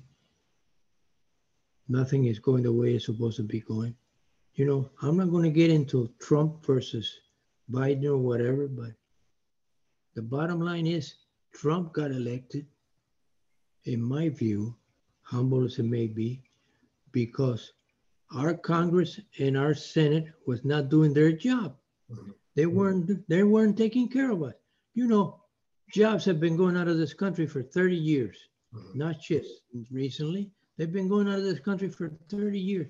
30 years ago, I had a client who came to me and he said he owned a dressmaking business here in Miami. And he was he had a cutter cut the patterns, put them in boxes, send it to Guatemala where he was paying a seam for 50 cents an hour. Uh-huh. Now he didn't pay any tariff because it was U.S. goods coming back. So it's been going on for a long time. And those people in Congress who've been getting their war chest contributions in order to get reelected, they haven't been looking out for us. And that's one of the things that frustrates me because I think something is going to happen where people are going to say, hey, you don't take care of me, I don't take care of you. Uh-huh. Goodbye. There's some basic things, you know, a man needs a roof over his head. He needs to be able to eat. He needs to be able to provide for his family. Those are basic things. Uh-huh. That's all there is to it. And if you're not watching out, you can get elected and you now have medical for the rest of your life just because you served six years in the Senate. You got your own private Social Security. You're taken care of. Nothing to worry about. Your family's well done. Joe Biden gives his son a job in the Ukraine. Well, good luck with that. He wasn't qualified for that, making thousand dollars a month. Where the hell did that come from? That's because Daddy was who he was. So if you're taking care of yours, you got to take care of me. I don't want the, the whole pie. I just want my little slice of the pie. yeah. I just want my little slice of the pie. Let me have a little bite. And they're not doing that. And uh, I'm sorry I got off on the wrong. No, uh, that's that's well said, Ruben. It really is, and there are reasons why people are upset and why we have people drift in these political extremes because, as you said, our, our government is not taking good care of us. Right. And, Um, and it also benefits the politicians to keep people divided because that because it, it doesn't matter if you're talking about Republicans or Democrats. none of them been taking care of us. They're, you know, and so as long as we're fighting each other and we're not holding them accountable, they're happy about that. And you know, is anybody stopping to think when somebody like Sanders or anybody else says we're going to have free medical, free education? How about jobs so we can pay the taxes so you can pay for that education and that free medical? Yeah. Somebody's got to pay for it. The government hasn't got any money. And if they keep printing money without any funds, man, are we in trouble? Mm-hmm. Are we in? We've been in trouble for a long time, but are we going to be even worse? You can't have anything free if you don't have people who are paying taxes. I don't know where Sanders was getting that from, but in Warren, God bless him, if they could pull it off, maybe they got a big piggy bank that I don't know about. Yeah. Ruben, uh, I, am I'm, I'm gonna ask if you can stick with us for a bonus segment after, but um, for just like 10 minutes. But before we kind of wrap up um, with the main portion with this interview, I did want to ask you about your post-service military career because I think it's really interesting. You you retired at I think you said 42 on April Fool's Day, 1980. That's correct. Yeah, I was supposed to retire on the 6th of April, but I went over there and there was a private there. That's who was running the place where they gave you your papers. And I said, I'm supposed to leave here on the 6th, but I I'm, I want to leave today. He said, Yeah, here you go. So I retired on April Fool's Day. I looked around for several jobs. I got interviews in several places, but you know, I kept meeting these people in three piece suits. And I said, it felt like I knew them. And then I realized there's no difference between a corporate in a three piece suit and a general in a green suit. Uh-huh. They're both corporates. They're both corporations. That's all they are. And I'm just a tool. The Army is a toolbox. The Army's got micrometers, calipers. They make it to general. And then they got guys like me. I'm a sledgehammer or a crowbar. you know, that's, that's who we were. That's who we are. And so I kept getting interviewed and I kept saying to myself, what am I doing? I left the army and I'm going to be falling into the same thing. Why? Because the higher somebody's up in the ladder, who does he promote? Whether it's in a company or in the army, the guy who came along the way he did. If you're a general who was a platoon, a platoon leader, company commander, battalion commander, that's who you're going to promote. You're not going to promote the maverick who was in special forces, jumping out of airplanes and eating snakes. That ain't who you're going to promote. Right. If you're in the corporate ground, you're going to promote the guy who plays golf or tennis with you. And so I didn't want to do that. So I decided I'd go to law school. So I went to law school at Western Michigan University, Thomas Cooley Law School. Uh, and then I came down to Florida started practicing criminal. I first tried to get a job with the DEA. I think I told you about that. But they told me I was too old. I was probably in better shape than any of them. You know, I could, if I ran the 20 mile dragon race in Fort Bragg in August in 90 degree weather and came in seventh for my age group, 35 to 45, I knew I was in better shape than any of those DEA agents. And then I just, also an avid skydiver, I should point out. Yeah, I I gave that up about 10 years ago, eight years ago. No, 10 now. I stopped jumping in August, no, January the 29th, 2010. So it's been 10 years, yeah. A little over 10 years. Had 7,186 jumps. Ruben, so if you applied to the DEA and you were talking to other like corporations and things like that, does that mean that law school was not really on your mind when you retired or, or prior to retiring? Kind of interesting that you mentioned that because here's how when I first went to Okinawa, I got a, assigned to some little outpost somewhere in the island. It was called Machinato, I think it was. I'm not sure. I don't remember. I may be wrong. Been a long time. And I remember reading a book. We had like a little room full of books, and I loved to read. And I remember reading a book that was called Never Plead Guilty.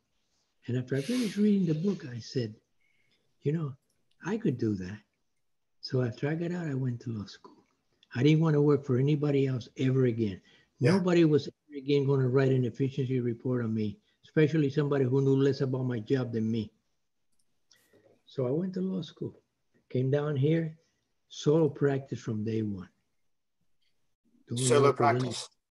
Solo practice. I don't have a secretary. I don't let anybody do any research. I do it all myself. I read every piece of paper, everything. Why? Because when I walk into a courtroom, I know the subject matter. I know the case. I have had cases where I've given a 45 minute closing argument without looking at a note. Why? Because I did the work. And that's what I plan to do till the last day when I can't do it anymore. How, what kind of cases do you typically try? Well, in the Southern District of Florida, the majority of the cases are drug cases. But however, you do have some Medicare fraud. You have welfare cases where people commit fraud. You have bank robbery. And in 2006 to 2009, I handled what was called the Turnpike murder case, where it was a drug case that went wrong and an entire family was killed, including a two and a four year old boy. This is the famous case where the the hitmen.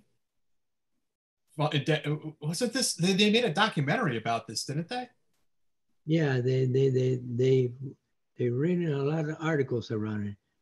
I keep waiting for them to do the movie, but I don't yeah, I don't talk about the specifics of any client's case.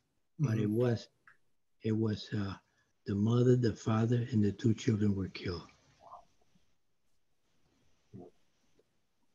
It was up in it was tried in West Palm Beach. I tried it along with another lawyer by the name of Jim Eisenberg, who's a very talented lawyer, very good lawyer. And did you, when you, before you went into law school or while you're in law school, when did you decide that you wanted to do criminal prosecution? It's kind of strange, you know. I, I don't think I have a good answer for that. I had a professor who, when I who was teaching the criminal law procedure and the rules of procedure, and I told him I was thinking of doing that. He said, "I'll tell you this about criminal law: every case takes a little chip of your heart." He says, "and you better be careful because the scar tissue starts to develop." But I've tried to avoid that, and I think I've been able to. Each case is an individual thing. I owe a lot to my client, the ethics, the professional manner in which you handle the case. And I never talk about any of my cases to the press. Absolutely not. Never. No matter what. And, and why prosecution and not defense? Or, I mean, is it just, does no, it I do. The, I do defense. You I'm do defense. Yeah, I do. I don't do any prosecution. Okay, you Strictly do the- do defense. Yeah, Okay. that's ex- yeah. Yeah. As a matter of fact, I applied for a judgeship one time in Broward County. And later on, somebody whispered in my ear that the reason I wasn't selected was because they were afraid I was going to be a hanging judge because I've been in the military. Really? Even as a defense attorney? Yeah, Yeah. it's just the way people think. It's the reputation. Yeah. Or the preconceived ideas. Exactly, that's exactly right. They already, hey, he was a soldier, he was an officer in the military, he's going to be a hanging judge. Yeah. Yet I have done not, at that time, I had done nothing but about 12 years of defense work. Yeah. But people have their ideas and you can't change them. Yeah. When I moved to Davie, Florida, somebody decided they they didn't want a Hispanic in the neighborhood. They would put white supremacist literature on the windshield of my car Really? on a Sunday morning, and there would be eggs splattered all over the front of my house. And I wash it out before my wife and my kids got up to see it. And, but you know, I decided let him worry about it. I'm fine. I'm earning a living. I got my health. I had a stroke seven years ago. And 29 days later, I walked out of the hospital. And I said some casual words to the clot that hit my brain, which included this fuck the clot. I'm going to win. And I am still practicing law. It's amazing. Um, Ruben, yeah. this whole thing is just such an incredible story. It really is. I mean, it really is. You're just such an amazing human being. Um, let's see here. We got a couple questions that we need to get to before we close out. Uh, Ian Hutchinson, thank you very much. Uh, sorry, guys, like joiner. Maybe I missed it. Where's Ruben from originally? Uh, no Spanish from the home. And what language did you study at DLI or uh, did uh, Special Forces send you to a language school? I did a little bit of French while, I was in Okinawa, but I never used it, to tell you the truth. Because those of us that were learning about Okinawa, half the team took French, half the team took Vietnamese. I tried the French, but I didn't have a good ear for it, to be honest with you. Yeah. And uh, as we mentioned earlier in the beginning, um, Ruben is originally from Cuba. Did you speak Spanish in the house growing up? Was that something that you did? That's the only language my mother spoke. Spoke Spanish. She never wanted us to lose that, which I'm grateful for. And yeah, we, I guess you could say, my first language, native, uh, with mom. Uh, Ralph Reed, thank you very much for the donation. Uh, Awareness with Chris, uh, thank you for the donation. What was the actual difference between Delta and Blue Light as far as counterterrorism and training? Okay. I think the charter for Delta, and I was never with Delta, I gotta say that right off the bat. The charter for Delta was operational. Originally, the charter for Blue Light was operational, but then when Delta came active, that stopped, and then we became solely a special operations training. Counterterrorist, hostage rescue, that kind of stuff. And I think that's what worried Colonel Beckwith. He thought maybe we were going to try and sneak in into the operational phase of it. But uh, Excellent. it was Excellent. good. Um, Brad, I'm sorry, did I interrupt you? Okay. Uh, Brad Orrick, thank you very much. Um, thanks for the donation. Ever defend some, oh, as an attorney, have you ever defend someone you knew was guilty and how did you deal with that? You know, under our system of justice, everybody defends a defense or deserves a defense. And what people have to remember is this when someone is acquitted, the jury doesn't say he's innocent. The jury just says not guilty, which basically means the government who had the burden of proof of proving the guilt failed to do so. Right. So if the case is weak or if the evidence is insufficient, or if you're just sitting there and you weren't paying attention as a juror and you decide, ah, you know, I don't like the government. I don't like that lawyer, which I think happens. You know, I tell juries, you may find me uh, repeating myself several times. And the reason is because I don't know if you're listening. You may have had an argument with your wife this morning. You may be upset at your child because you caught him smoking marijuana. Your car may have been wrecked. You may have lost your job. I don't know if you're really, if your brain is here when I'm saying something that is key and important. But the basic of it is a jury doesn't say that guy is innocent. A jury just says, you didn't prove it to my uh-huh. satisfaction uh-huh. beyond reasonable doubt. And when it's a criminal case, the standard is very high, beyond a reasonable doubt. Not any doubt, but a reasonable doubt. Yeah.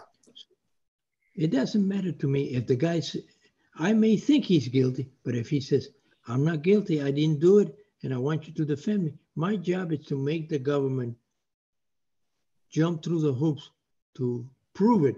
And if they cannot prove it, hey, then they shouldn't have brought the indictment in the first place. Right.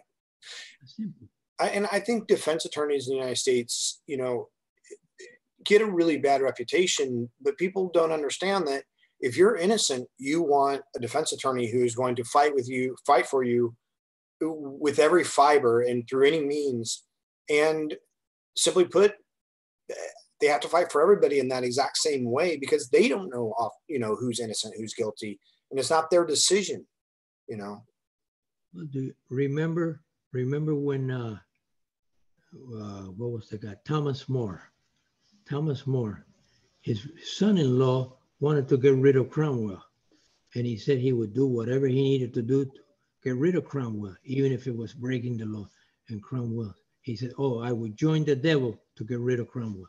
And Thomas More said, "And when the devil turns around and comes after you, who will help you?"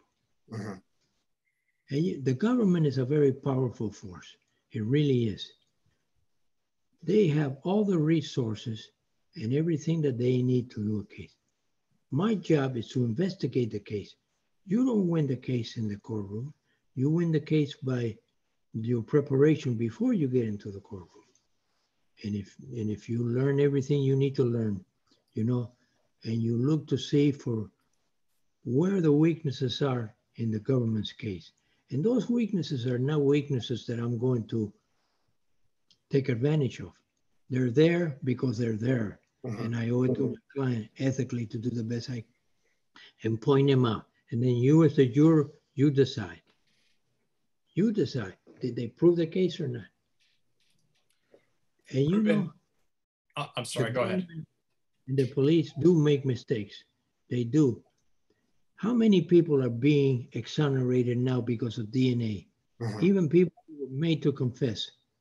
Now, something with DNA. In a rape case, the DNA is the proof. But before, it used to be just an identification. And as a lawyer, you learn that the worst, the worst evidence is ID by a, human being who at the moment that there's something happened is excited, is scared, is frightened. You can't rely on that. Uh-huh. You can't. how many people have been pointed out, especially people that we're not overly familiar with, such as Hispanics or African Americans. There is no doubt that there's been a great deal of mistakes made. And I think as a defense lawyer, I my job is to create that bar that the government's going to have to jump mm-hmm. over, uh-huh. and they have to do a good job. If they do a good job, that case that we were talking about about the murders on the turnpike, I lost that case. The government did its job. Uh-huh. They proved to the jury that they were guilty beyond a reasonable doubt. And for me, it's never personal. I would shake the hand of the prosecutor and then go on. But I try to do the best I can. Ruben, this has been uh, an incredible interview, and uh, I'm so glad that you know you were able to come and spend some time with us tonight. And with you know, there's like 75, 80 people watching this live, and many more will watch it uh, in the subsequent weeks. Um, and I'm just so happy that they're going to get to hear your story. Um, I, I hope that I can steal like maybe 10 more minutes of your time afterwards, if that's okay. Okay. Sure. And um, and that, so that's going to be the show for tonight, guys. Episode 53. Um, next week, we're going to have Joe Goldberg on the show, who's a retired CIA officer, um, worked in their disinformation office. Uh, and I don't know how much I'm going to be able to uh, twist his arm and get him to tell us, but Joe's a very interesting person. So we'll be talking to him next Friday. And otherwise, you know, please like, share, subscribe this video, leave us some comments. And if you're interested in supporting the stream, there's a link to our Patreon down below. Um, so that's it. We're, Uh, we're also on iTunes, Spotify, Stitcher, uh, SoundCloud. So, you know, uh, if, if you don't have time to watch the whole thing, uh, or in the future, because you probably watched the whole thing if you've gotten to this point, uh, but in the future, you can check us out on any one of those podcast platforms also. All right, Ruben, thanks again. And uh, we will talk to you in uh, just two seconds. Judy was boring. Hello. Then Judy discovered ChumbaCasino.com. It's my little escape. Now Judy's the life of the party. Oh, baby, Mama's bringing home the bacon. Whoa, take it easy, Judy. The Chumba life is for everybody. So go to ChumbaCasino.com and play over 100 casino style games. Join today and play for free for your chance to redeem some serious prizes. ChumbaCasino.com. No purchase necessary. Void where prohibited by law. 18 plus terms and conditions apply. See website for details.